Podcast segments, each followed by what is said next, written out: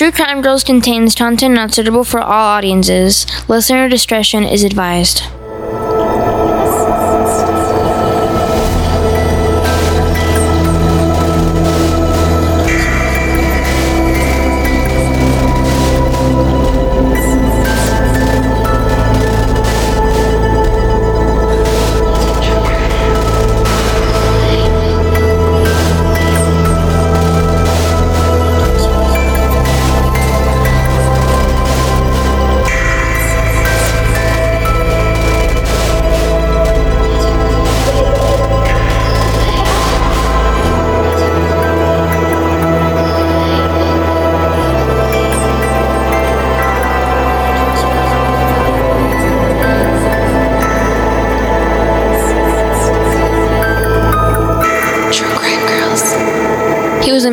Manipulator and charmer and one of the most notorious serial killers of the late 20th century. Today, Kylie talks to us about her favorite, Mr. Ted Bundy. All right, guys, welcome to True Crime Girls. I'm the kid, and I'm the heart and soul of this podcast. And I get 50% of all the income, so better buy stuff from us. Is it pain? Because I need to eat today. what the fuck are you doing? I don't know. And then Janine ruins everything. I know. Thanks, you, kid. Sorry. I much appreciated. We just didn't want to say welcome. now Go back into your corner. Go into your cage, child. That was our intro. Guys, yeah. That's, that's what you get. That was to keep Janine Listen. from having to say welcome, and you still fucking said welcome. I know. I don't want to apologize. We're dead. Um, we just Spent the night in a cemetery. in a cemetery, and we are very tired. And by we, it's Kylie and Janine. Eileen slept great. She's very well west- rested. Are you not? Well rested. She's well rested. I don't know if I'm well rested, but Is that my phone or is mine. Oh. You sound like Stuart from Big Bang Theory. I know that's Sheldon Cooper. well, well, well. What do we have here? true crime girl. Welcome to Two You Crime have to do the whole episode like that. Oh my god, I can't. no, then we'll get twocrimegirls.com. no, then we'll get comments about how we're being insensitive to people with speech impediments. Well, or we're just something. making fun of him. Listen, I have a speech specifically. inte- impediment. See? Point fucking proven. It's proven. Point proven. I thought I thought uh. putty tap. Oh my god. So we're gonna be. It's gonna be a really, really high high and a really, really low low. Probably fall asleep while Kyle's talking. Don't. Why? why are you gonna fall asleep? Because I'm okay, lazy. this bitch. Listen. Listen. Not even tired. this bitch. So lazy. Janine and I come on like maybe a clutch like four hours sleep. Yeah, for sure. Like we're dead to the world. And this bitch Eileen across the table, we're sitting here basically dead, and she goes, "I think it's time for a nap." I'm sorry. My eyes and had to open them again. Nobody told you to go to the cemetery to watch three movies. But we you had did. to, Eileen. No, actually, it's our fault that we didn't record. It's my fault. It's all my fault, to be honest. that we have to record today. yeah. Yeah. Because, Someone has plans next weekend, but no, because I wasn't ready last time. oh, this is true. Pues quien te manda, Kylie? Okay, what? Don't fucking blame me. I don't know what that means. I got a full means. seven hours of sleep last night. Oh So, So this is gonna be today's episode. yeah. It's gonna be real fun. Today is my episode, Kylie's episode.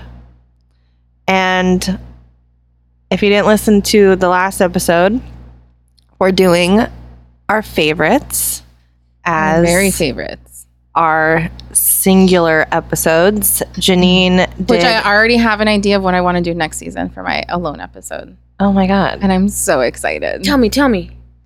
No. Oh my god! The face. So much for a treat. Um, podcast, bitch. Okay, all right. Well, we already took promo pictures last night as a duo, so That's fine. Yeah. This is my last season. um, what was I saying? Oh, Janine did Ed Gein last episode What are you doing today, Kylie? today, and the fucking research that took me way longer than I thought it was going to take. Imagine how Ann Rule felt. So, spoiler alert, it's Ted Bundy, of course. I mean, that's Yay! I- it could be anybody. She's written a lot of books. yeah, totally. I'm so excited. I She was excited. I am.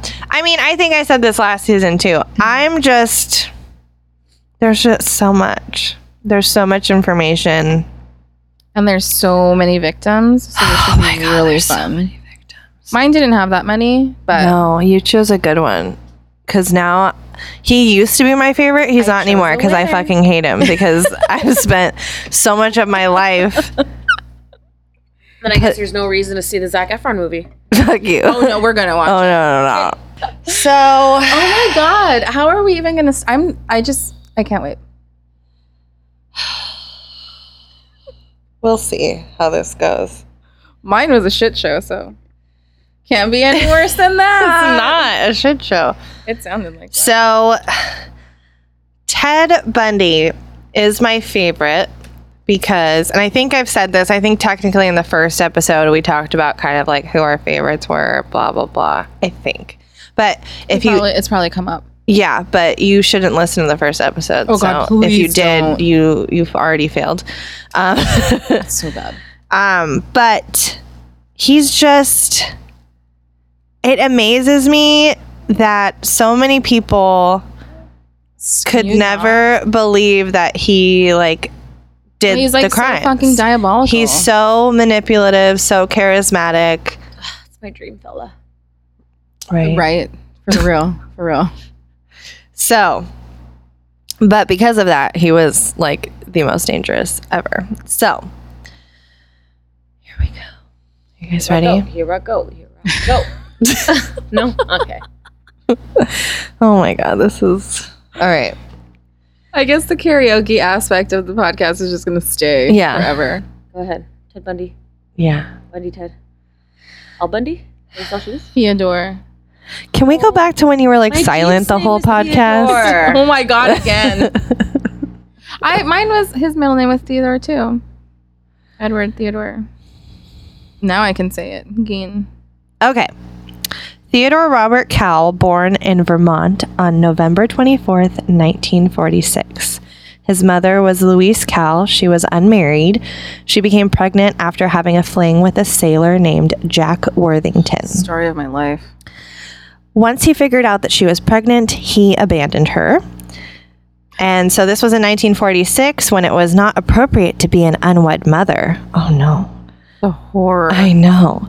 So Louise gave birth at the Elizabeth Lund Home for Unwed Mothers.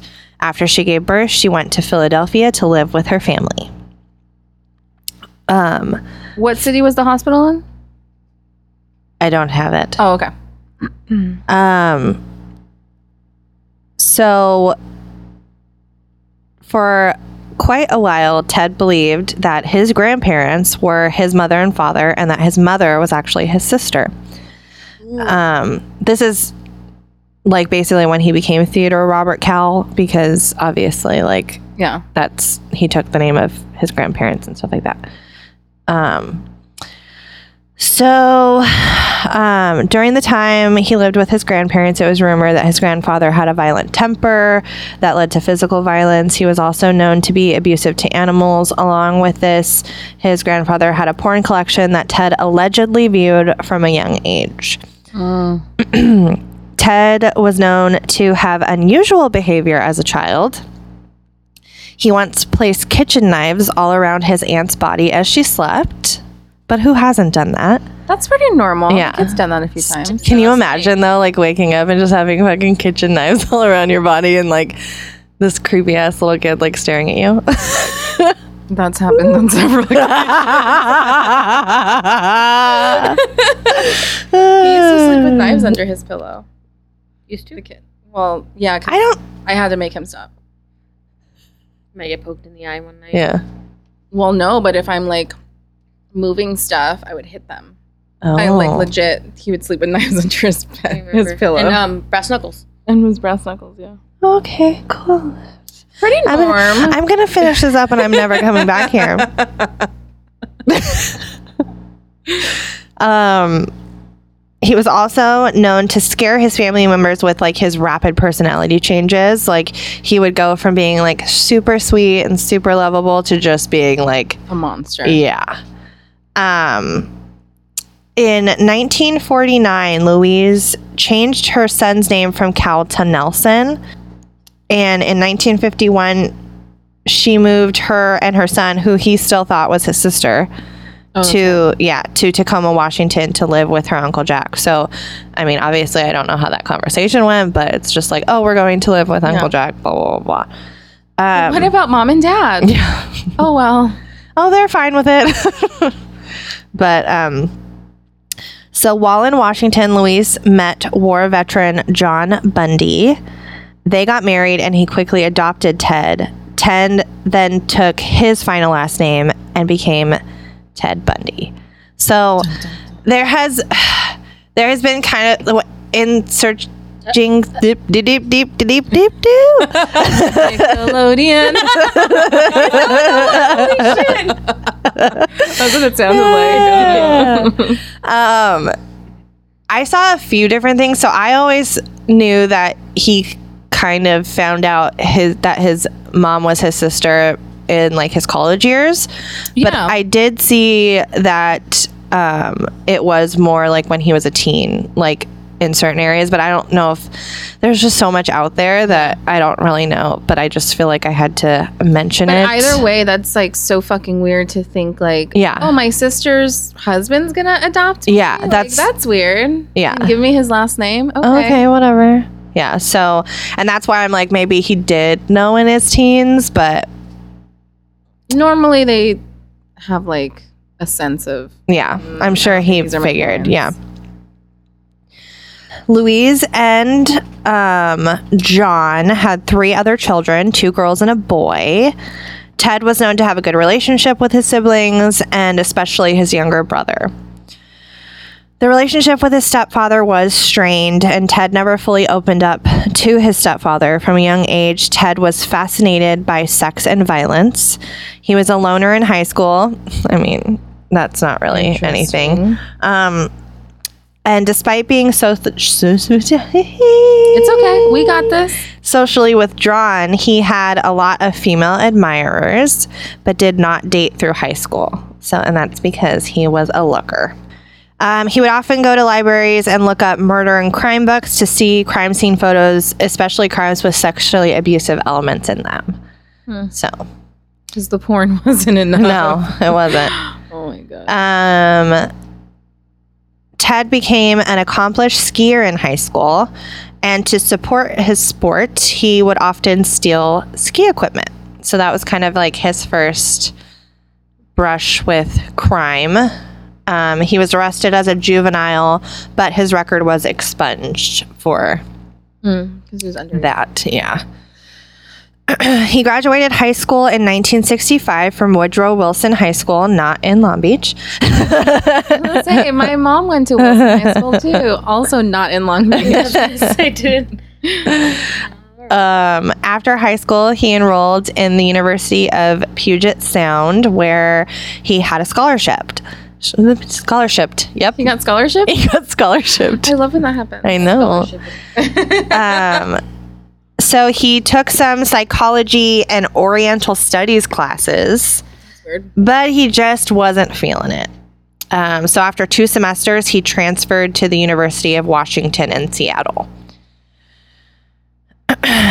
Uh, he had a variety of different jobs during his time at the university. He was a grocery bagger at Safeway, and he just held like random jobs here and there.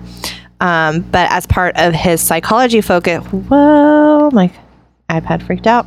As part of his psychology focus in school, he was a crisis hotline volunteer. So people would call in um, with an array of problems, including like suicide, just being like troubled youth and wanting people to talk to, alcoholism, all this different stuff. And he would actually help them and talk them down off of killing themselves, which is really freaking weird. Can you imagine like 20 years later if they if they give their real name like uh, I was gonna kill myself, so I called this helpline, and this guy Ted like literally talked me off a fucking ledge. I know. And then you're like, oh, Ted Bundy. I know.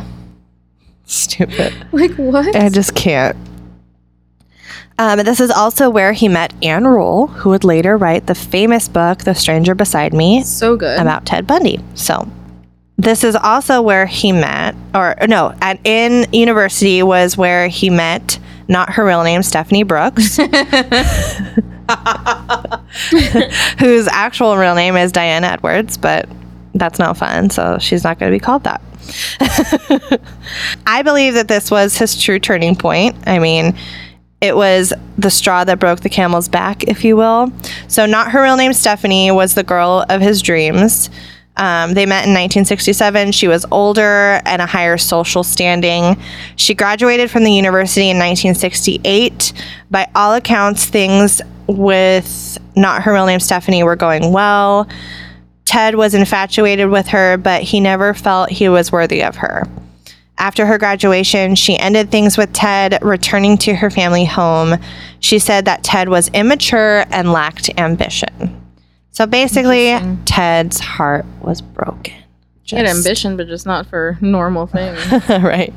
Ann Rule says it was after this breakup that he found out that um, his um, mother, what or his sister, Yeah. his mother was his sister, or oh my god, that his quote unquote not his, His real quote- name sister was his mother. yes, exactly. um, so the breakup on top of this, it was just like Yeah. broke him, literally. I'm yeah. literally broke him. So after his relationship with not her real name Stephanie ended, he decided to leave the University of Washington, Seattle altogether, and Seattle altogether. And so he took a road trip. He just like needed to get away. Um, Same girl. he went to San Francisco, then Denver, and then to his family home in home in Fidel, F- F- hmm, It's okay. It's just a word. Philadelphia, which is where he allegedly found out about his lineage. Um, after his road trip, Ted was like, "All right, I'll go back to Seattle." So he went back to Seattle, and um, the breakup took its toll. But he like after his road trip, he kind of returned as like more confident and more driven, like basically to better himself. but he was also more dominant now. Uh-oh. Um, so later in 1968, he began to manage the Seattle campaign for Nelson Rockefeller in his run for presidency. Additionally, he re enrolled at Washington State. He declared himself as a psychology major, and this time he excelled in school and became an honor student. So just a complete flip. All of a sudden, I don't trust him at this time. Yeah. Like there's just like so much going on and I think the way he like tried to like finagle his way into that scene. Yeah. You know? Yeah. And like he's like large and in charge and like I'm confident. I know what Uh-huh. I'm doing. Uh huh. Uh huh. Totally. And I, don't mean, like. I think that w- him being a psychology major is one of the reasons why I find him so interesting as a killer because he like knew that's how he played his manipulation is he knew exactly what to do to manipulate the human mind Yeah. because he studied it and it's just like and that's like terrifying because you think these people and just as an example like the um whatever class or whatever course you have to take to be like a negotiator. Right. Right? Like because i have that you know whatever as well. But Uh-huh. like i don't trust you because you can get into my head and or you can manipulate me whether you know you're doing it or not and i don't like it. Like i just i don't. I think that on top of like all his other predisposed like everything else that was gonna happen Mm, mm. yeah. it just like totally gave him the upper hand. Oh for sure. everything. oh for sure. And you can you can see it play out. Yeah. And that's what uh, going through it the thing that was interesting for me in doing the research is he was so smart and so stupid Yeah. all at the same time Well, you can't have it all. It's, and I say that because I know people that are Yeah. super, super book smart, but Yeah. then they Yeah. say the stupidest shit. Yeah, or- and it's like, Are you okay? Are you think, is the brain on right now? Mm, no. Okay. Are you talking about me? I was kidding. I was just kidding. Talking about me. Dumb all around. So everyone who met Ted thought he was polite, he was helpful, he had this like boyish charm and boyish good looks, and like he was, everyone just loved him. You know, like he was just everything. He's so perfect. Oh my god, you're so popular. So then he meets not her real name, Elizabeth Kloepfer. I don't know how to say her last name. So in 1969, and they began dating. So, oh my God, he moved on. 1969. Um, so, not her real name, Liz, had a child from a previous marriage, and she quickly fell in love with Ted. Um, Ted graduated from the University of Washington in 1972. He began working in politics again, working for the state Republican Party.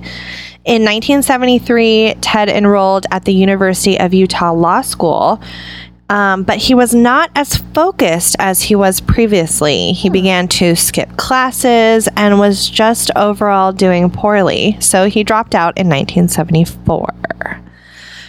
During this time, in 1973. So he enrolled at the University of Utah Law School and then he decided to take a business trip to California where he ran into not her real name, Stephanie. That's right. I forgot. yeah, that's good. Actually, I like this part.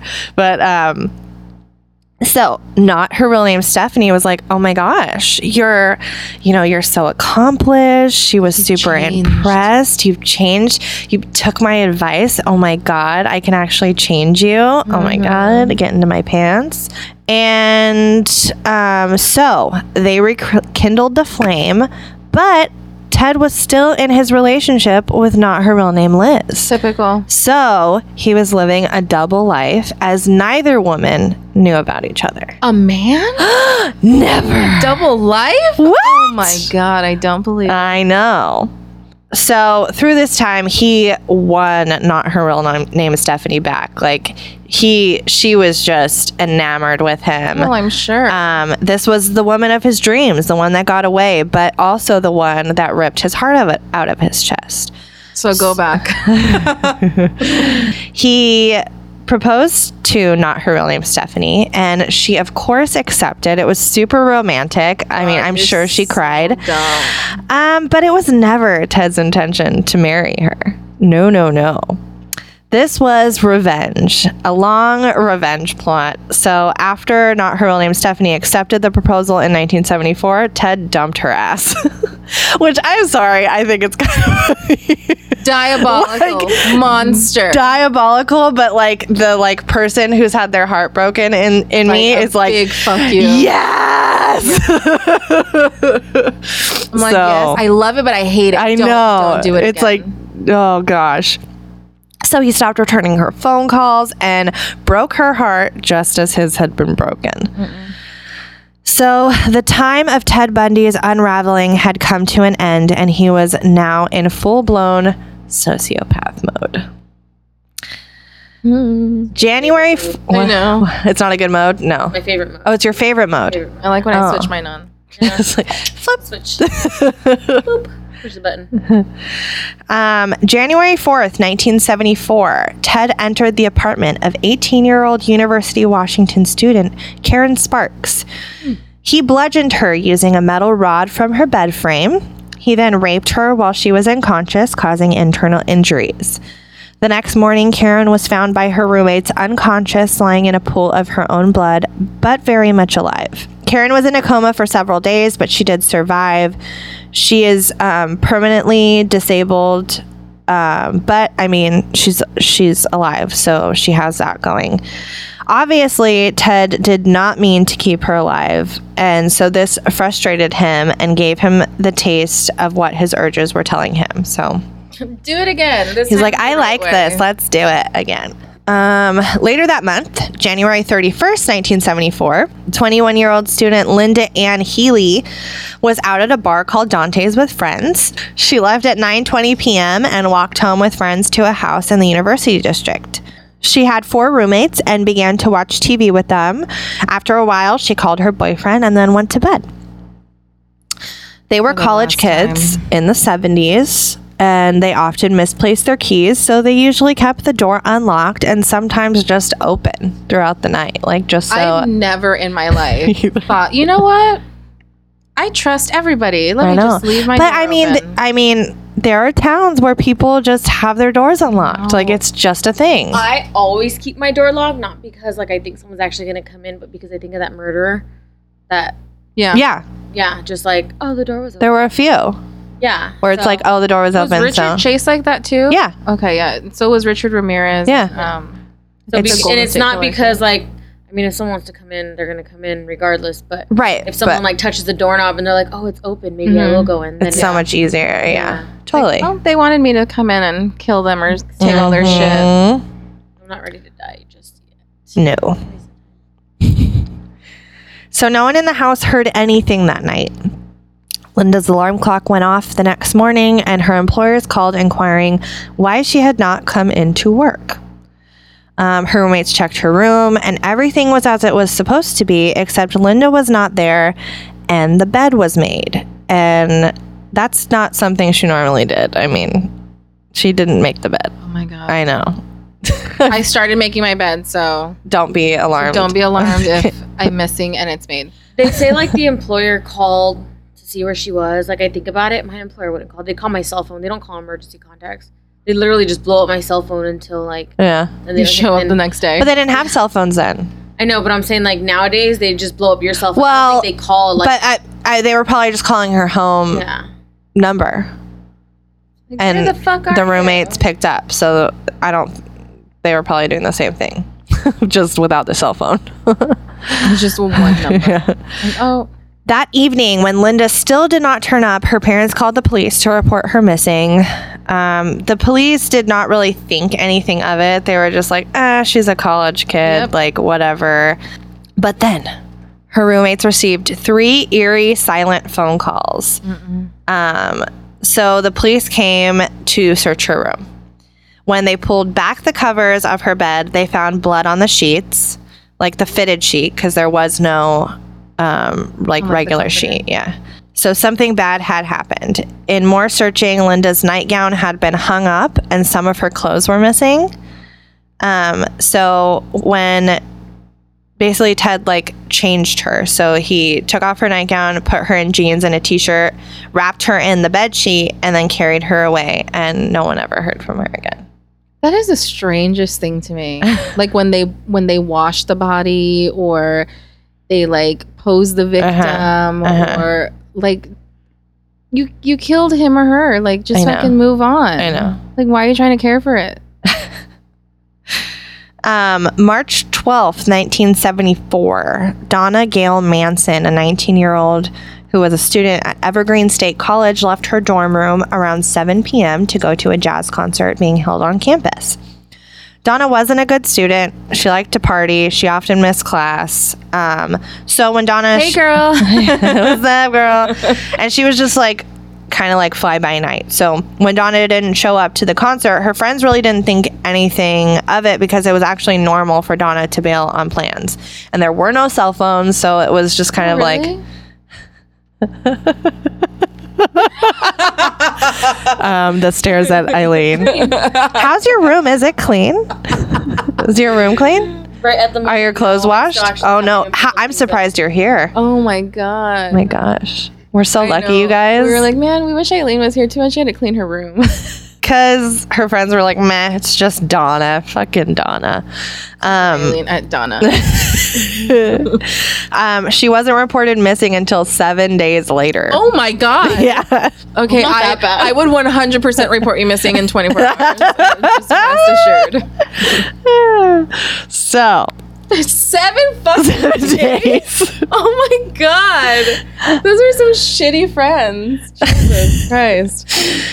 April 17th, 1974, Kathleen Clara Diolivo, yep, that's it, um, was leaving the library around 10 p.m. She started walking to her car when she heard something drop on the ground behind her. She turned around to see Ted Bundy trying to pick up some books. His arm was in a sling, so he was Begin. and so it begins. Um, his arm was in a sling, and um, so she approached him and asked if he needed help. No, he doesn't need your help. Why? She picked up the books and started following him to his car, a brown Volkswagen Beetle. The car was parked in a secluded, dimly lit area. Immediately, something came over her and she began to get nervous. So, like, she basically was like, Here's your stuff. And she just, like, quickly left. Yes, queen. Quickly. Quickly, quickly, quickly. Yes, queen. So she got away. Nothing happened. My like gut feeling would Can be you like, imagine no, being that don't- person? Don't help him. He's fine. Can He you shouldn't be imagine being the carrying those person who books. helped Ted Bundy and survived to tell this tale? Like, no offered. Offered. crazy? I know. Crazy, right? So Ted was fucking pissed. Like, all that fucking work. I feel bad for the next girl. All that fucking work. So, of course, he was like, uh uh this isn't. He searched for another girl. Mm-hmm. That same night, 18 year old Susan Elaine Raincourt, Rancourt disappeared on her way back from her dorm. So, the police department was now realizing they had a bigger problem on their hands, but no bodies had been found, so they were all just missing persons, but they were starting to see a pattern. Um, Ted, on Ted's side, he also had a type young brunettes with their hair parted in the middle, oddly resembling not her real name, Stephanie. Hmm. I During need to stop parting my hair down the middle once I dye it black. Or dye it back to brown. Um, during this time, people around him started to notice a bit of a behavior change. Not her real name, Liz, said he was more moody and seemed preoccupied, and she actually thought that he was cheating. Nope, just killing people. Yeah, he's preoccupied with his next fucking victim. Um, actually, he was cheating too, um, but I'll get into that a little Yeah. bit later. But Is it really true? at this They're not point, responsive. um, oddly enough, um, when he was cheating, he, actually cheating, like having the dual life between Stephanie and Liz, he was able to keep up the facade. Yeah. And when he's like not, quote unquote, not, he like he starts to like go. Well, yeah, because then you're Yeah. just worrying about like, am I gonna get caught? Yeah, what yeah, am yeah. I gonna do with his body? Et cetera, Um, et cetera. So, with being up all night chasing women to murder, he started missing work and appointments. Like he was just, he was a f- he was a mess. And I I mean, if you think about it, he was the way he was before. Like he just reverted to how he was. Um, May 6, 1974, 21 year old Roberta Kathleen Parks, also known as Kathy, was on a night walk on the campus of Oregon State University. She liked to walk at night when she needed to clear her head. And but that night she disappeared. Get on a treadmill, girl.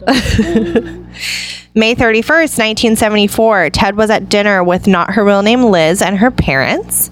They went back to her place, but the whole time Ted just seemed like anxious to leave. Like he was just like, I don't want to be here. Like I need to leave.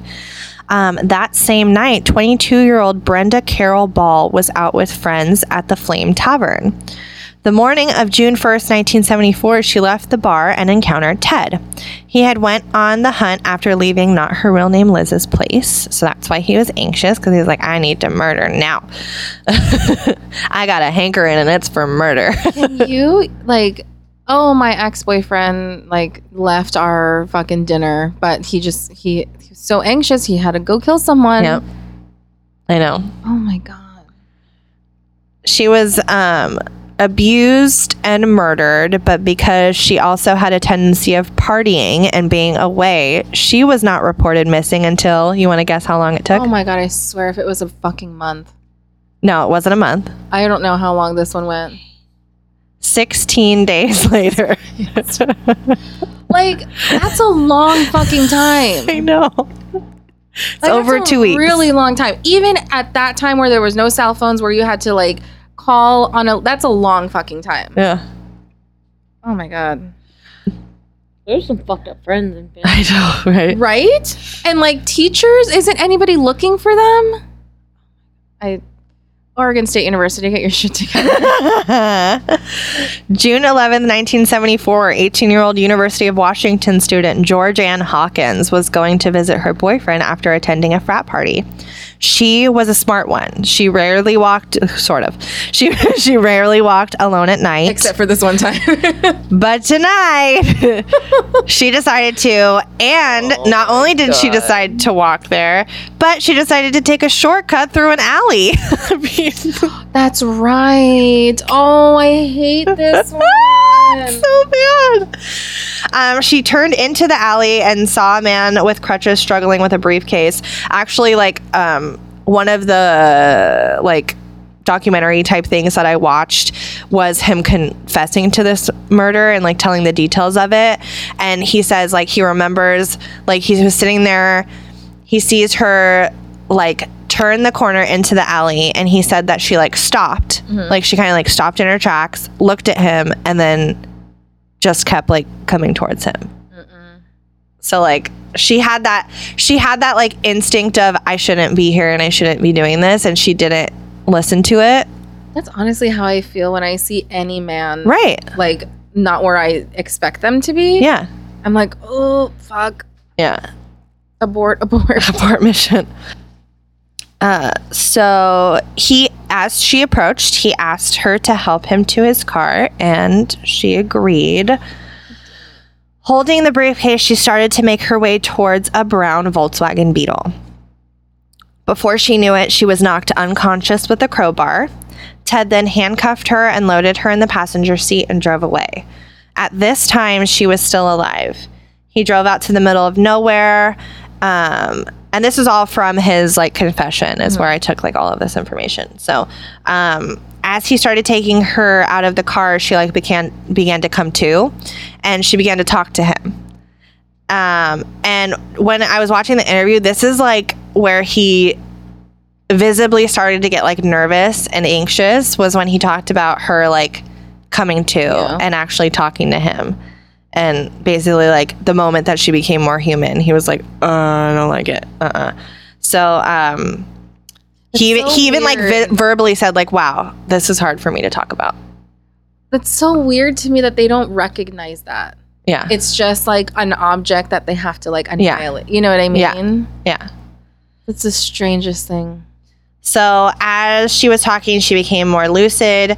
Um, I think that she was just saying anything to make Yeah. herself seem more human to him, which is a smart thing to do if you find yourself in that position.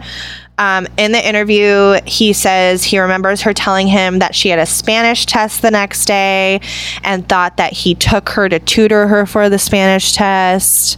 Like it was, she was just like grasping at straws. So, but eventually he knocked her out again because he was just like, I can't, like, which was interesting. It's like, I can't kill someone who's still conscious. Like, and it's like, then you know that it's bad. Like, Yeah. Like, had to do it. Like that's come the- on.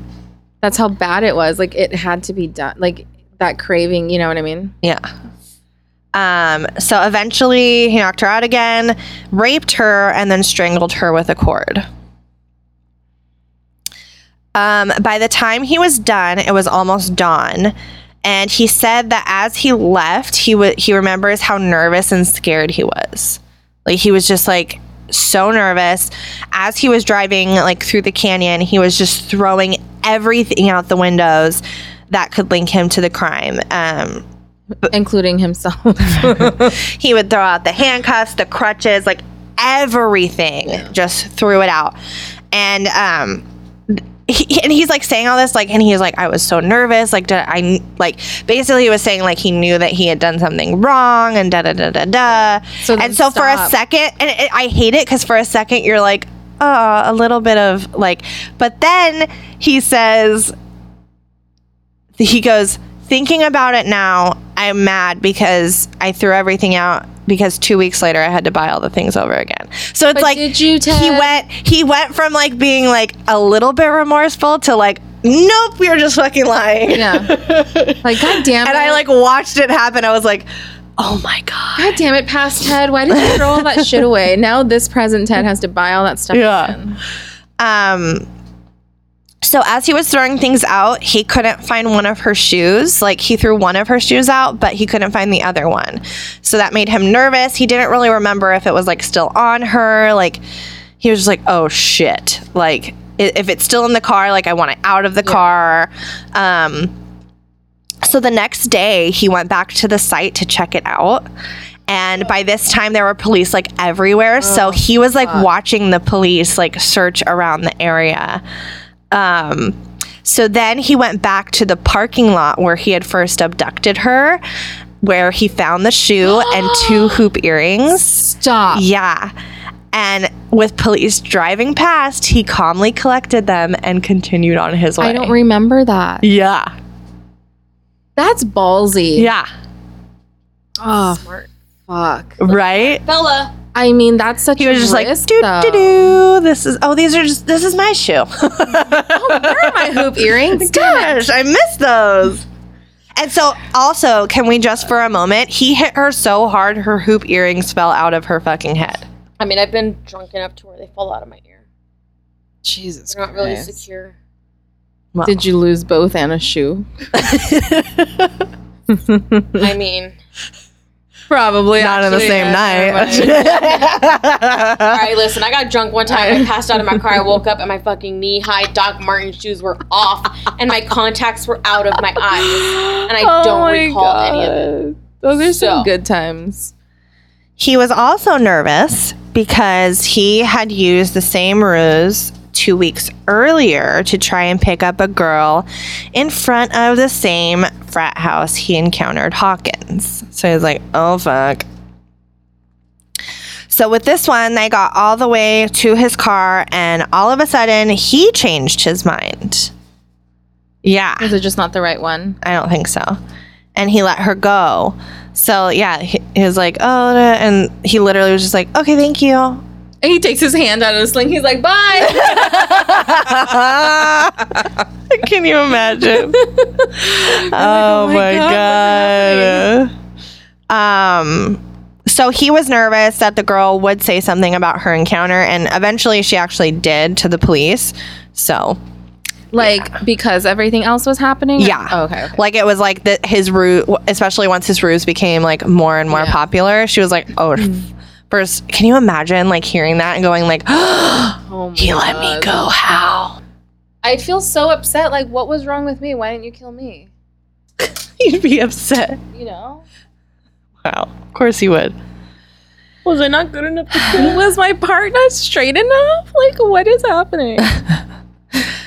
so july 14th 1974 it was a sunny day so everyone was outside going to lake sammamish state park janice ann ott was no exception she is went it?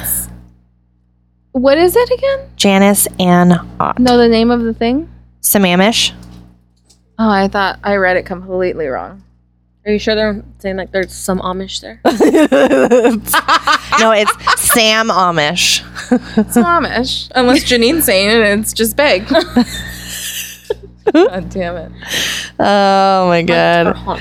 Um, she went to the beach on her bike, set up a spot, and began to sunbathe and enjoy the summer. For the last time of her life. Which, first of all, you're at the it just don't go to the beach. It's Don't go outside. horrible. Um, as she was lying there, a man sat next to her who had his arm in a sling. He started talking to her and asked her if she would help him unload a sailboat from his car. You know, I keep sailboats in my car too, so I would like some help. Why? Why would you ask a pretty little girl for help moving a goddamn boat? After everything happened, as police Boats and were hoes, Janine, boats and hoes. both of us.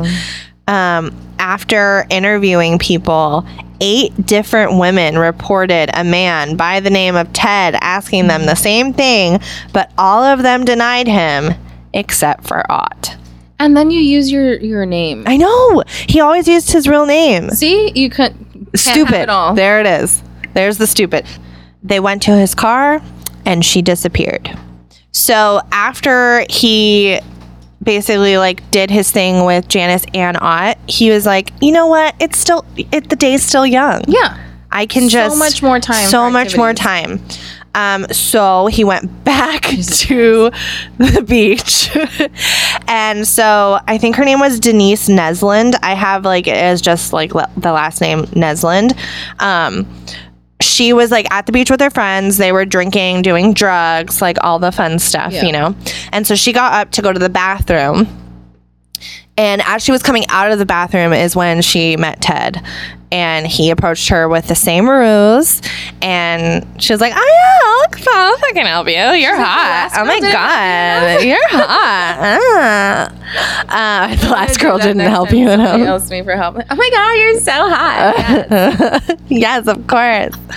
Um, um, or at least that's what like I, I imagine happened. You No, know? she for sure said Yeah, that. yeah. Um, and She for sure said that. Like, you were fucking there. You know she said it. well, she told me in a dream. creep. um, so of course he also did the whole, and it was it was work. it was always the same. Like beat her, unconscious, rape her, strangle her. Like that was Dispose the of the mo. body. Dispose of the body. So even though they had no bodies, they Oh, they were knew there was a dangerous pattern. person. Yeah. Um, so and something wasn't good. Um, through all of the interactions that they've collected, um, they got a description of this person using this ruse and posted a sketch in the newspaper calling out that this person was possibly named Ted because the genius Moron. used his real name. Um, Ted's own girlfriend, not her real name, Liz, and coworker Ann Rule called in and reported Ted as a potential suspect. But um, Ted, being a clean cut law student, it just didn't fall to the top of their suspect list. Would you do that? What? Call in? Uh huh. If you thought it Um, was your boyfriend or coworker. I'd have to like really feel it. I mean, I'd have to be basically certain. I'd probably do a little amateur sleuthing on my own first. Cuz I would feel so horrible if like I had it wrong. So I'd want it to be pretty solid. as much as I would love to be that like discovery person, I don't know if I I don't know if I would delve so deep into like I need to know 100% to like I can't I don't even in. know. I can't even imagine. I just live in denial of everything. So I'm like, I don't think so. I yeah. I can't even imagine. but um so because of this, Ted was feeling the heat and knew his time in Washington was coming to an end, so he decided to move to Utah. He again enrolled in the University of Utah Law School. Um, Liz, not her real name Liz, did not go with him, but they kept up their relationship even though he was still cheating on her and dating other women. So not only was he on.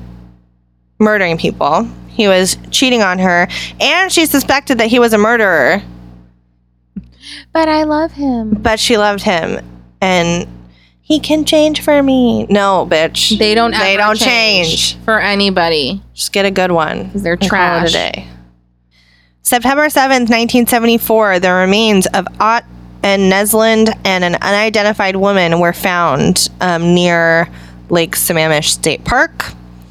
Um, so these were the first bodies that were found. So like after all of the like missing people, you know, they're like, oh my gosh, we finally have bodies. But that it was like, I'm sure it was like bittersweet because it's like, okay, we're getting somewhere in like the cases and stuff. But then it's like, Yeah. oh fuck, so they are getting murdered. you know, like because with that, it's because you, I mean, you. I guess deep down, you always hope that like all of these missing women are just. But that's so long. Like unless they're all being I corralled know, into like a I basement. know, but you never know. you know, I do know. I know.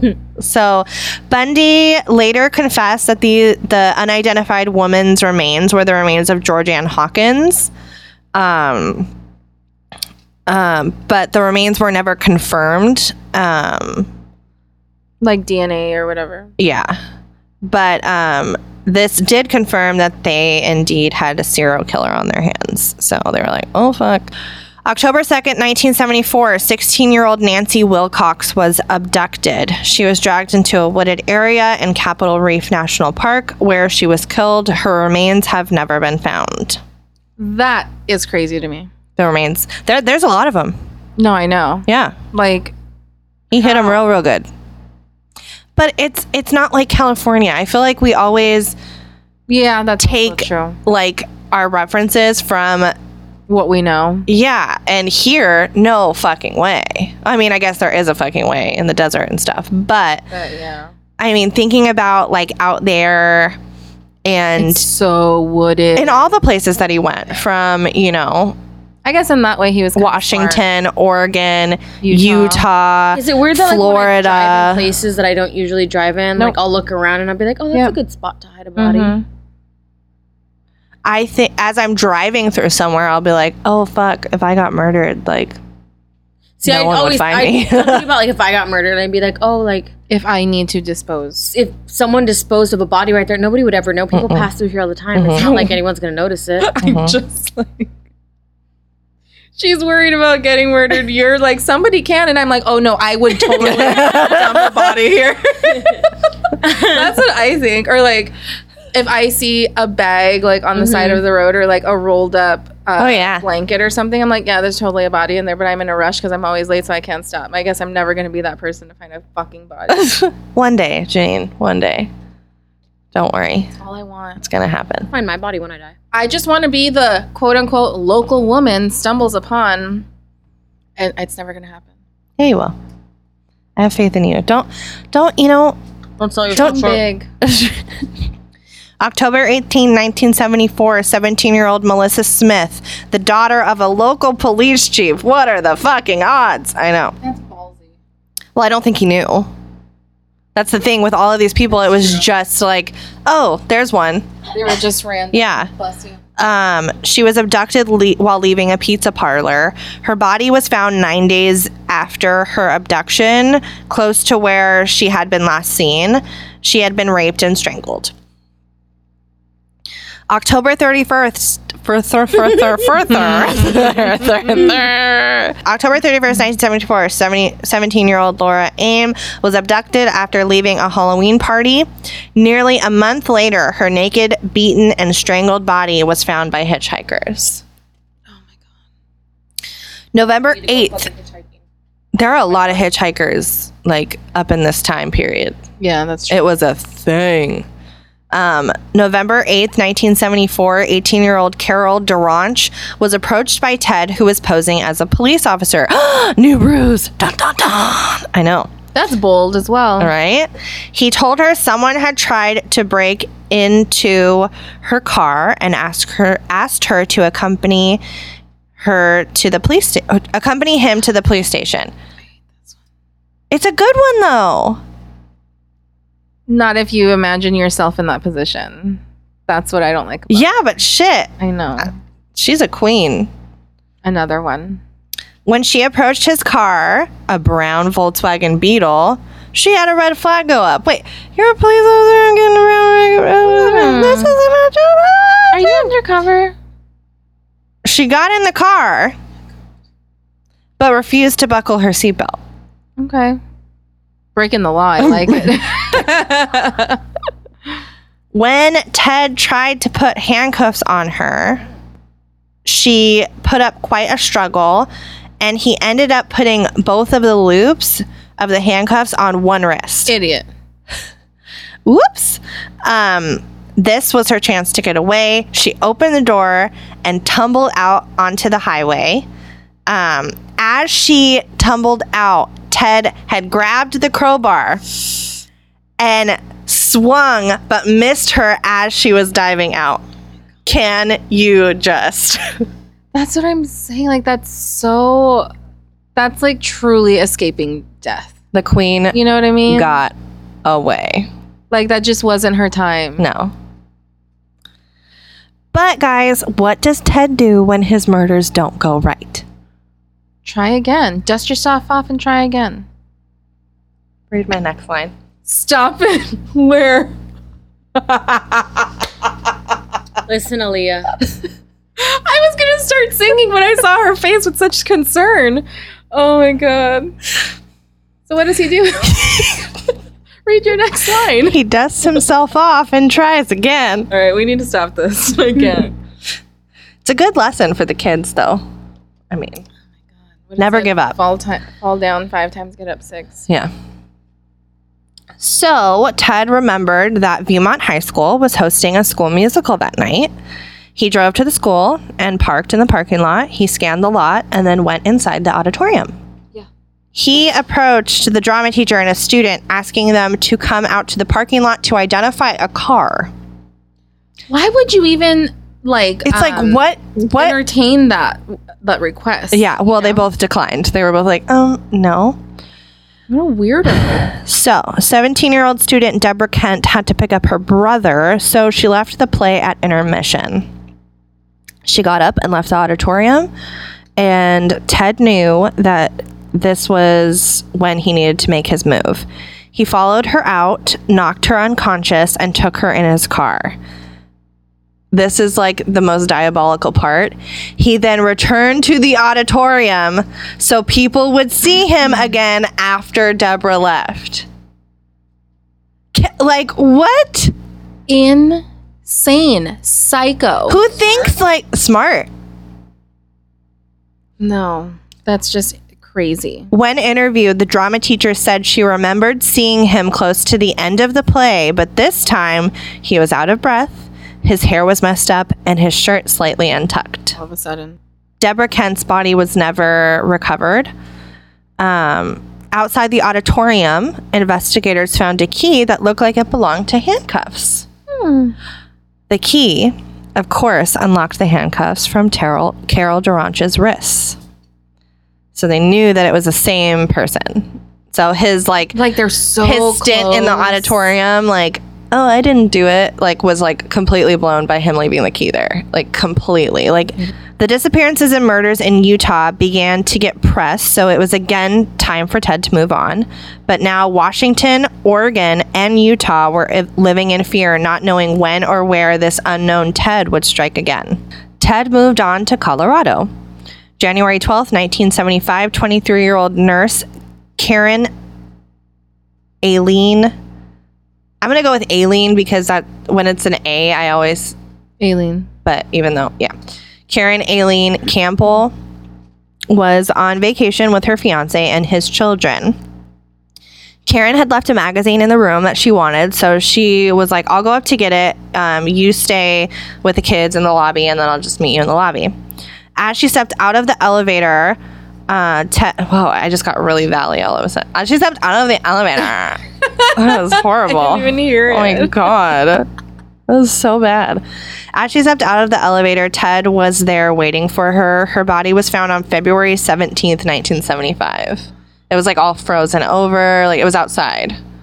So, between March 1st and 3rd, 1975, the jawbones and skulls of Healy, Rancourt, Parks, and Ball were found. Bundy later revealed that Donna Manson's remains were also there, but they were never found. So just the jawbones. That's really weird. I mean, I'm sure animals had something to do with it. I mean, it is like it was always like in the wilderness and Yeah. stuff. So, but yeah. Um, March 15th, 1975, ski instructor Julie Cunningham disappeared from Vail, Colora- Colorado. So that was assumed to be one of his. April 6th, 1975, Denise Oliv- Oliverson was approached by a man on crutches. So, whoa, Yeah. sling now to crutches. Um, he asked Like the policeman thing didn't work. I know. He asked her to help him carry some ski boots to his car. At least that's like, at least it makes sense. Um, kind of. Why are you on crutches and eating ski boots? But whatever. Um, Ted then clubbed with a crowbar and immobilized her with handcuffs and strangled her. The classic. Nah.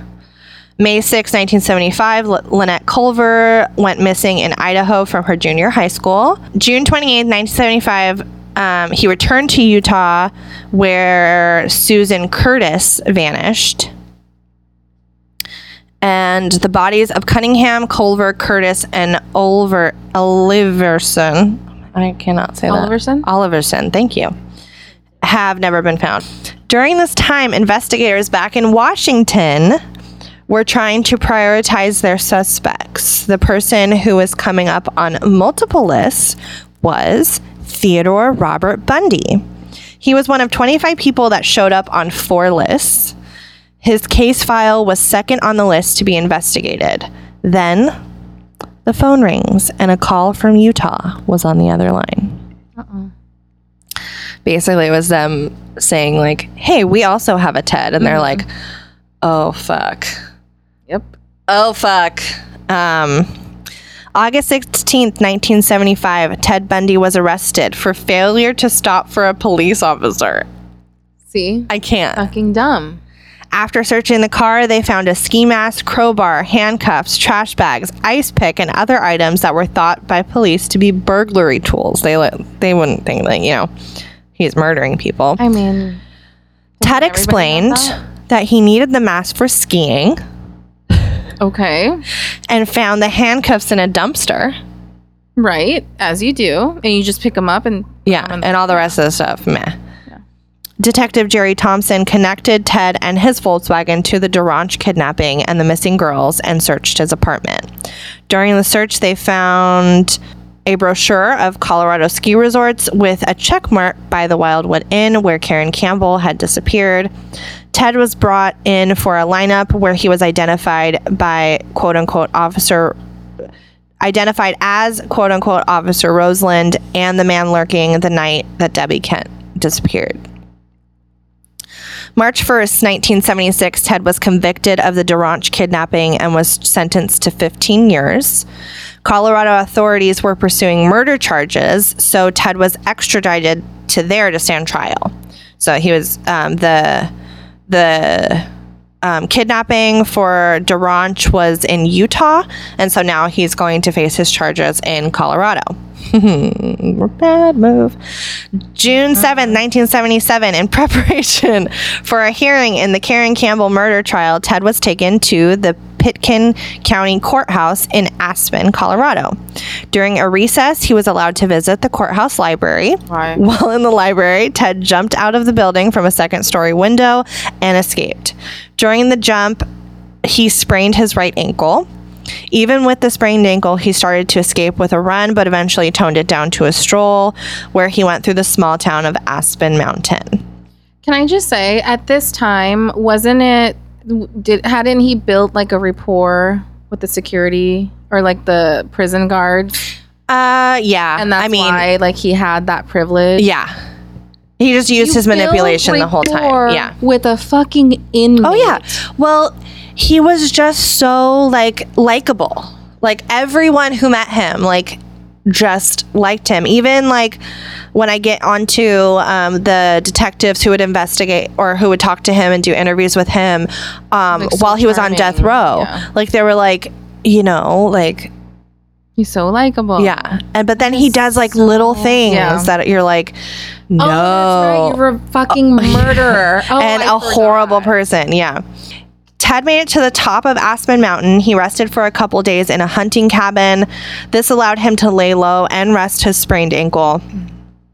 When he decided to keep moving, he lost his sense of direction and missed the trail that he wanted to take that would take him down to the town of Crested Butte. At one time while wandering, he came across a gun toting citizen who was one of the ones searching for Ted on Aspen Mountain. Fuck. Ted, being the charmer that he was, talked his way out of it Out of somebody that was looking specifically for, for him. I, you couldn't make this shit up if you tried. You know what you can't make up if you tried? The next stupid move that he fucking does. June 13th, 1977, Ted stole a car he found on the mountain. But where, I mean, where else would you take the car? But through the town where everyone's fucking looking for you. I mean, you know, he was ex- expecting a parade. Yeah, I put, he had a stroke of stupid and drove back to Aspen, Colorado. There's no other explanation. Even more stupid. Okay, so he's driving through the town. They're not looking for that car, right? Was he like honking the horn, and be like, "I'm Ted Bundy"? Almost. Probably. so, no, but he was driving around with dimmed headlights and weaving in and out of the lane. So, of course, Nobody got time to be in one lane, Kyle. he got pulled over. They recognized him and took him back to jail. I'm sure those cops were like, Really? Really, dude? Like, you were fucking gone. Like, what the fuck are you doing back here? Or do you, think? I wonder. Do you think it was maybe like some of the people who worked with him in the jail, and they were like, "Ted, bro, where have you been? We've been fucking looking for you, man. Were you furloughed? We missed you." Where'd you go? How was it? you were in the mountains? Oh my god, sounds great. So at this time, he had been away for six days. he had to go back. Not even a week. No. It was time to figure out another escape plan.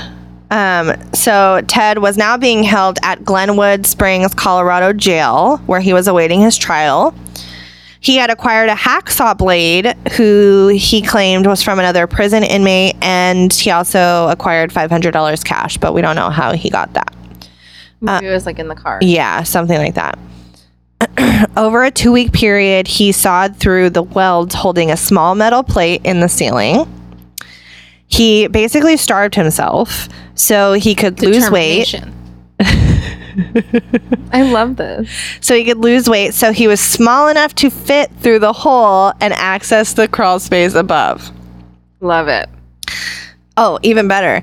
An informant told the prison guards he had heard Ted moving around the ceiling during the nights before his escape, but the matter was not investigated. No, not Ted. It's not Ted. The Ted wouldn't escaped? do that. He'd never do that. He's like base. He's like losing so much weight. I think he's sick. He wouldn't get up there. He can't like bod pull him up What there. month is this? Uh, December. Get it ready for June.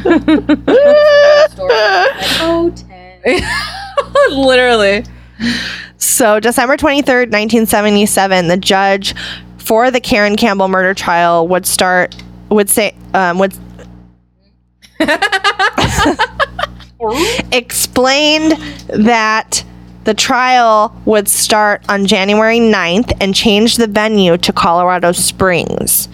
So Ted was like, oh, fuck, all this work. Yeah. Um, so he knew it was now or never. He had to make his escape before he was transferred. December 30th, 1967, Ted dressed warm, packed books and files under his blanket to make it look like he was sleeping. He went up the hole into the crawl space, crawled to a spot directly over the jailer's linen closet. The jailer and his wife were out for the evening, so he dropped into their apartment and walked out the door. Ted was That free, happened. but was on foot in the col- cold Colorado night. He stole a car, but it stalled out in the mountains. He was stuck in the middle of a blizzard, but another driver came along. He hitchhiked and uh, gave him a ride to Vail. I mean, the driver didn't know, you know. Um, from there, he caught the bus to Denver and boarded the TWA 8:55 a.m. flight to Chicago. December 31st, 1977, the jail guards finally noticed that Ted was gone 17 hours after his escape. Don't they do checks like every? Oh, my Oh, God, Ted's I sleeping. Don't wake him. Don't wake him. Don't wake him. He's just sleeping. He's obviously there. Yeah. Ted was already in Chicago by the time that they even realized that he was missing. After arriving in Chicago, he caught a train to Ann Arbor, Michigan. So he was just like, boom, boom, boom, moving. I'm going. Uh. Not going to make that mistake again. I love that somebody fresh out of prison travels more than myself that works. Oh, yeah. for a living. I know. With the paycheck. With, on $500. Can we just? Can we just? I'm so upset with him right now. January, is not because he murdered people, No. because of his traveling. He's traveling. January 2nd, 1978, he went to um That's not a word, Kylie. when did you write? Avar?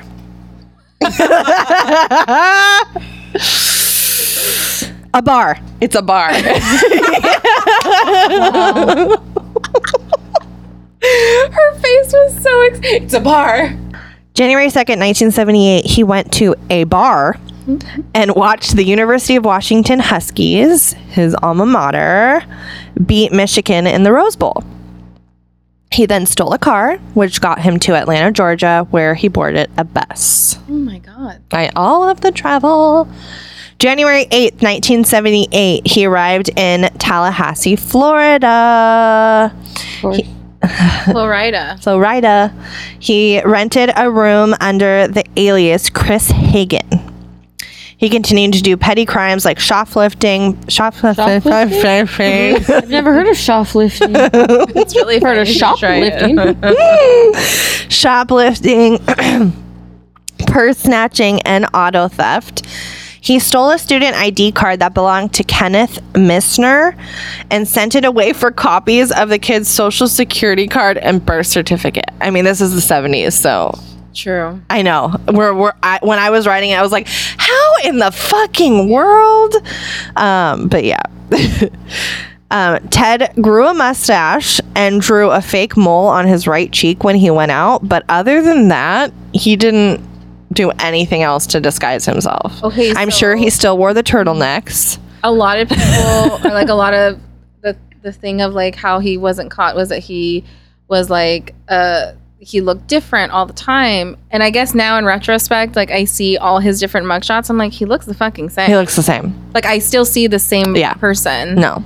Um so that's why I was like Facial hair can, I guess, but I think it, it's definitely more the hopping around. I know I look different when I have my mustache grown. Yeah, you totally Me do. too, but like his nose and his eyes, like this here is so like I've Mhm. never seen anybody that looks like him except like for Zac that. Efron. Well, even that, like his eyes, I think are so much prettier than Ted Bundy's, but like, You so pretty.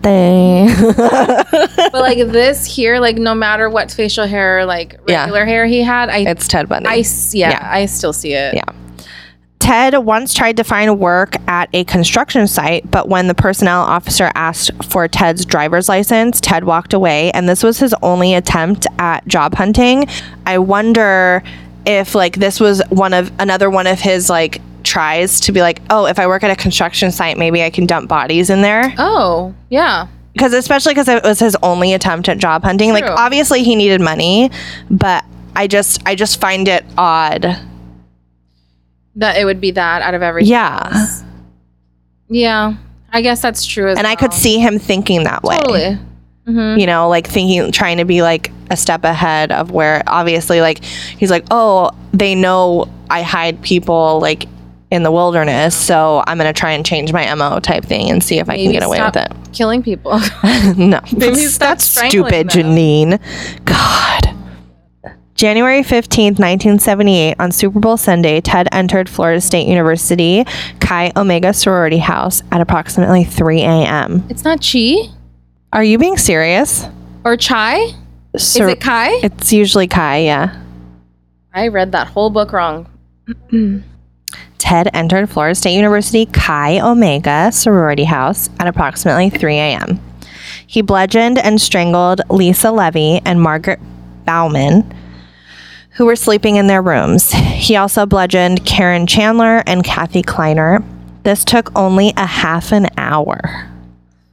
Efficiency The horrors that went on. in that 30 minutes. Damn. Right? And I mean, it had been two years since he killed anyone. Oh, he made up. So that. this was like he exploded. literally. Yeah.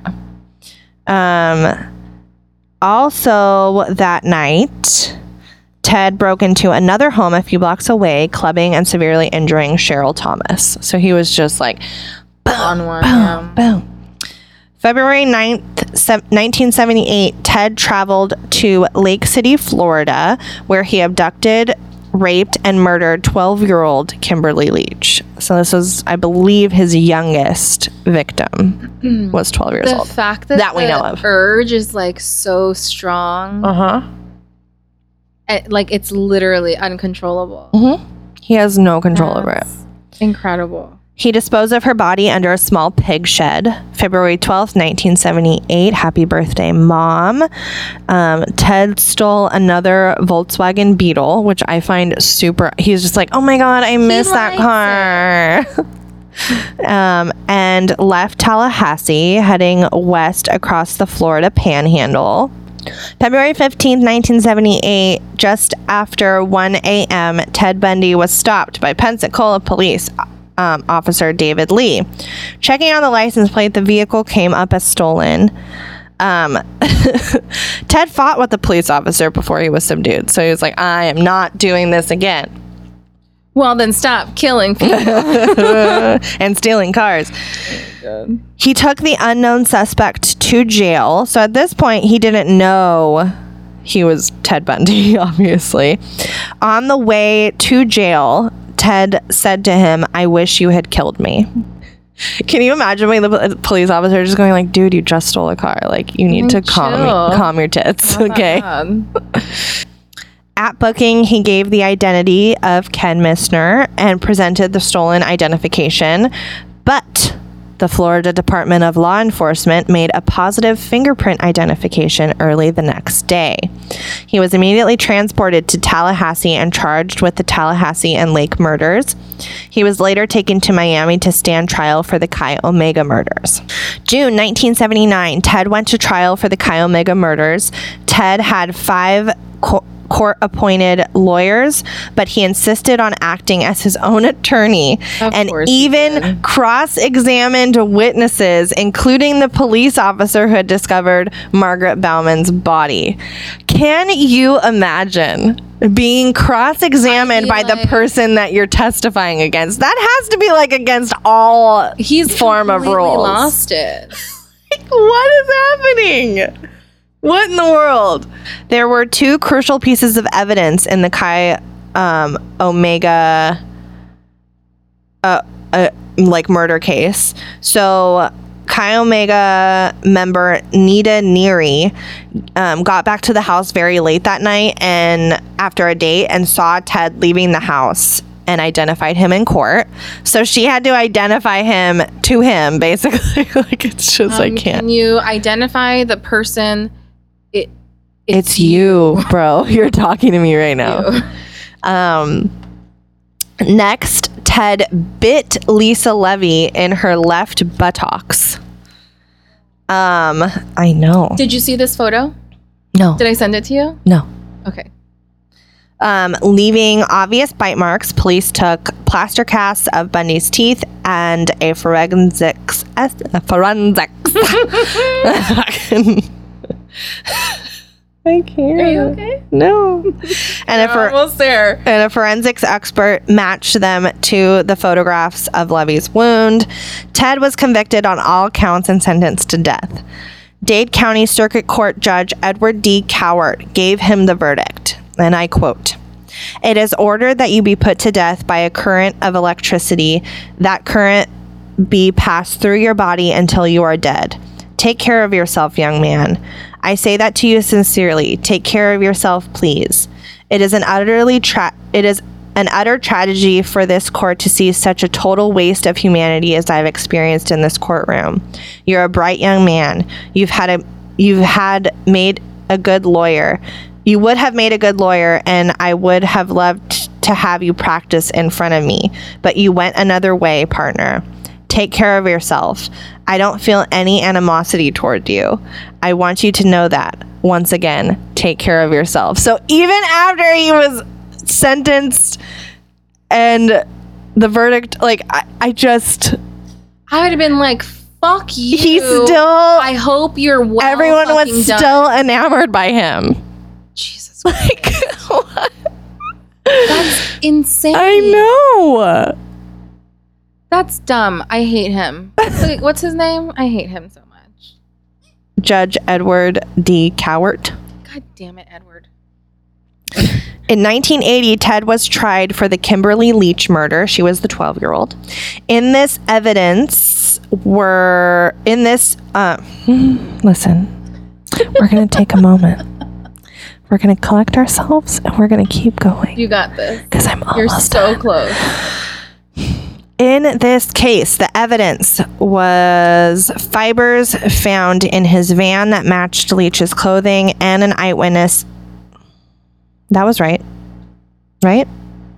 It didn't sound right, but I think it was. I don't know. I think you said Winnes. I Can I just get a witness? Can I get a witness? Are so an eyewitness that saw him leading Leach away from the school. Ted was convicted on all counts and t- sentenced to death. During the Kimberly Leach trial, Ted married former coworker Carol Ann Boone. So he, uh, this was another thing that I wasn't able to dig into as much as I wanted to, It's infuriating, so it's fine. but I'm just gonna leave it at that because there's just I'm telling you guys this could be like five hours. guilty, guilty, Okay, guilty. bludgeoned, strangled, raped. Oh, but he's so charming. I know, so cute. He's so cute. So he married former coworker Carol Ann Boone in the courtroom while ques- questioning her on the stand. How fucking romantic, right? I mean, yes, but I'm still upset. After You see Huh? Theodore Bundy committing this murder. I did not. Do you take to be your lawfully wedded husband? I, do. that I do. Yes. After some conjugal visits, Boone became pregnant. Oh yeah. October 1982, Boone gave birth to a daughter. 1986, Boone and the daughter moved back to Washington and never returned to Florida. Her whereabouts and those of Ted Ted's daughter are unknown. Could you imagine being Ted Bundy's daughter? I'm surprised she hasn't come. I wonder if she even knows. I don't think she even knows. I, I, Girl, if you're out there and you're listening and you have that gut feeling that you know you know what I'm talking about, the one that not her real name Liz had, the mm-hmm. real, you know, before Email us. before your You who mama. Your father was, and you were born in what year? October 1982 In, in Florida. and you ended up moving to. Washington? Washington. Give us a call. It's you, girl. Seven daughter. seven cash now. no, email. Girl. That's your settlement. But Girl.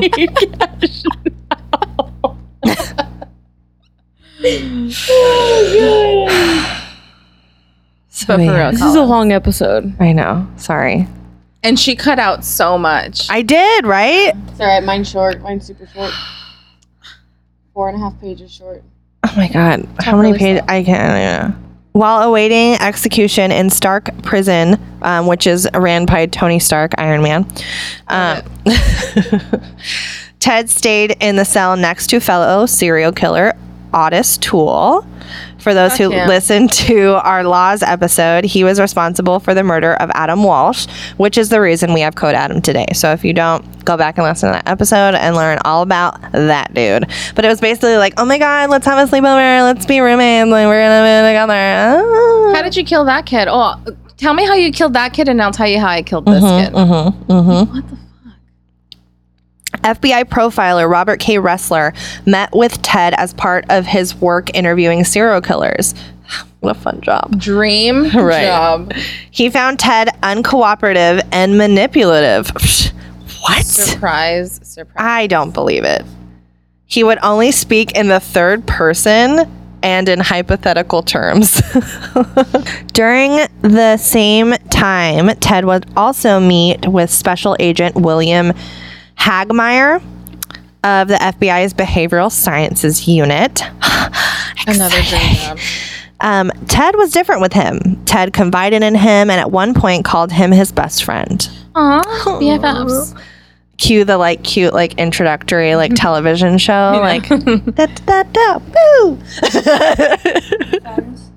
yep um, eventually ted confessed many of the details of the murders that he had until then been unknown or that had until then been unknown or unconfirmed um, I wonder if he did that like um, Eileen Wuornos, where he's like, "I just need to get right with God," or if he did it like narcissistically. narcissistically because i'll You know? oh just wait October 1984, Ted contacted Detective Bob Keppel and offered to assist in the ongoing search for the Green River Killer by providing his own insights and analysis. right. So fucking kind. Thank you, sir. Because the people who, you know, are just doing this as their jobs aren't, you know, good enough for it. It's terrible that this man continues to Oh, murder. it's so bad. Yes, him. please.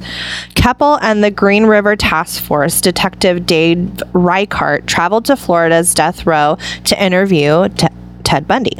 Both detectives stated that these interviews did not help in their investigation, but they provided greater insight into Bundy's own mind and were primarily pursued in the hope of learning the details of unsolved murders which Ted was suspected of committing. Really quick, if anybody, I'm like 90% sure that this exists.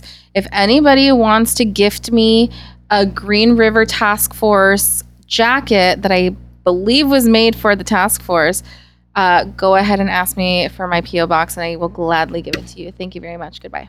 1988, Ted's appeals were exhausted. He had successfully pushed his execution back three times. The first one was set for March 4th, 1986.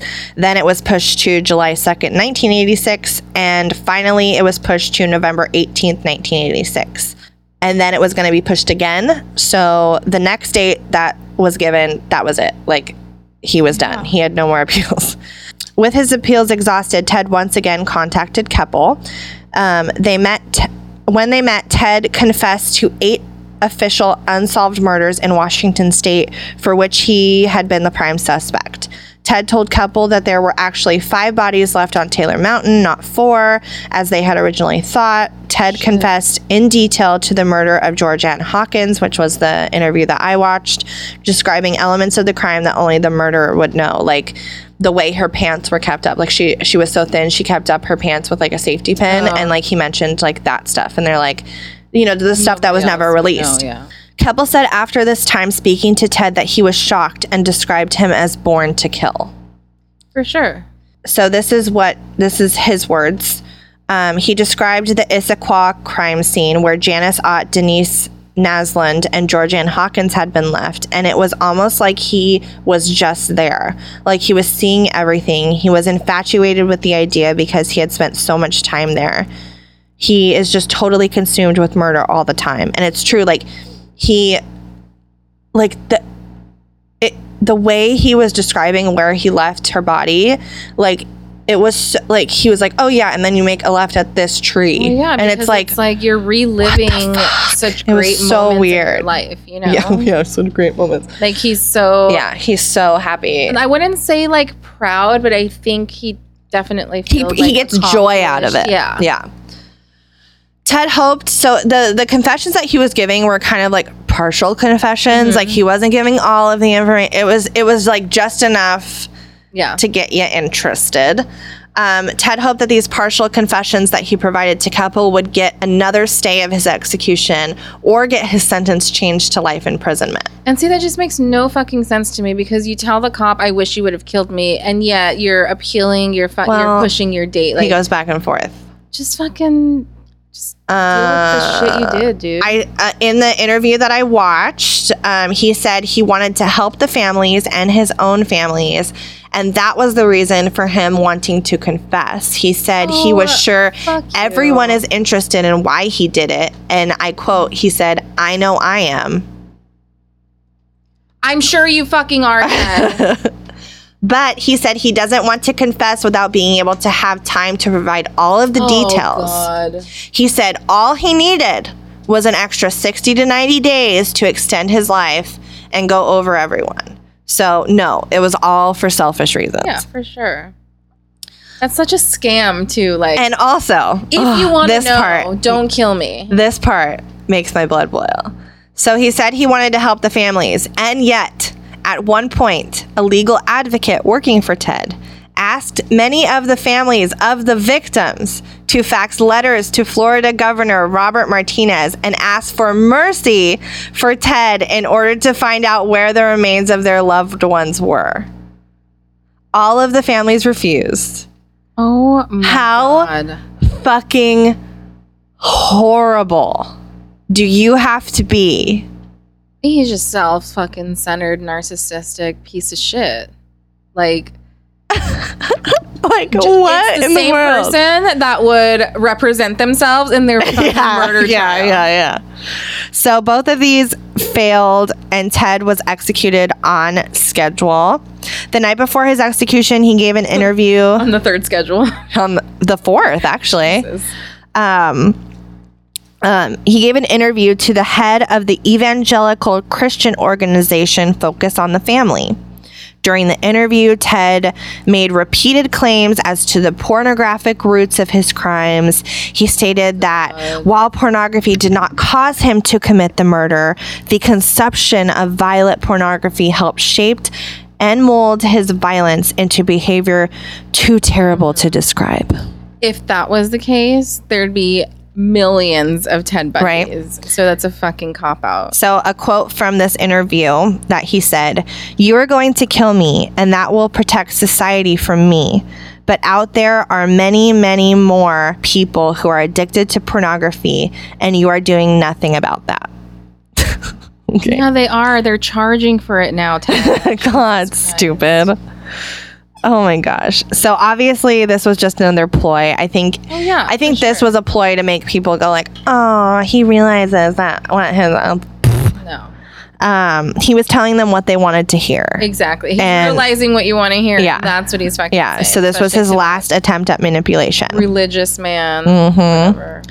January 24th, 1989, at 7:06 a.m., Theodore Robert Bundy was executed in the electric chair at Florida State Prison um, in Starke, Florida, owned by Iron Man. His last words were, "I'd like to, I'd like you to give my love to my family and friends." Okay. All right. I dig it. At 7:16 a.m., Ted was pronounced dead. Several hundred people were gathered outside the prison and cheered when the, he was pronounced dead. Um, Ted only stood trial for three women. And he killed how many total? I think I counted 28. Jesus. That Damn. that they could like basically say not even 100% because some of those were like this person went missing and he was in the area so probably. Yeah. like and i'm sure there were so many more. Yeah because in one of them like in one of the ones that i was reading there was like a hitchhiker that they weren't sure of but i was like uh it wasn't consistent in like all the stories. Like i kind of just put in the ones that were pretty consistent in like multiple things that i read you look exhausted. so um needless to say ted bundy's not my favorite anymore because i just hate him because he's taken up so much of my like life A, uh, an important. i'm gonna have to cut so much of this out yeah.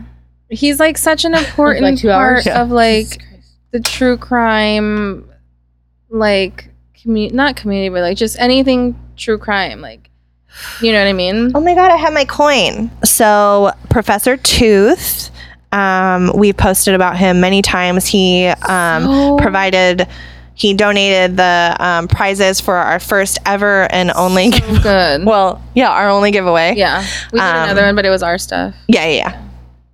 Um, so. Um, that was super awesome. Go check him out. He makes basically like coins, and on one side, like on one side is the face of the killer, and it has like a quote that he said or something like Mm-hmm. that. And on the other side is um, something that has to do with them. Yeah. So like on Ted's, it's it's a picture of the Volkswagen, Mm-hmm. um, and um, like on the Richard Ramirez one, it's his palm with Mm-hmm. the pentagram in it. Um, he also made one with Manson on one side and Sharon Tate on the other. I think my favorite that he came and everybody was like up in arms about it. Um, his newest one, which is the Golden State Killer. Uh-huh. It's the, his face on the front, and then on the back, it's the teacup. Yeah. with the little like the little plate. Yeah. oh, I thought it was fucking genius. I was like, Well, it is no genius. way. I mean, I'm that's so exciting. It is genius. That's so good. I mean, and that's the thing. It's all of it's horrible, of course, and and a lot. I've I've seen like so many people say, "Oh, well, they're paying homage yeah, to," yeah, no. and it's like, it's just our fascination. Yeah. let's have a fucking well, and like thing. as long as you know you're realizing that it's bad and you're doing it for the interest of like wanting to know why these horrible people do these horrible things and never finding the answers to why that is. It's Even just they're just fucking wanted to know. yeah. He was. I know I'm interested. like obviously, so. Yay, Ted Bundy's done. and it's not even I know. as good as I wanted it to be.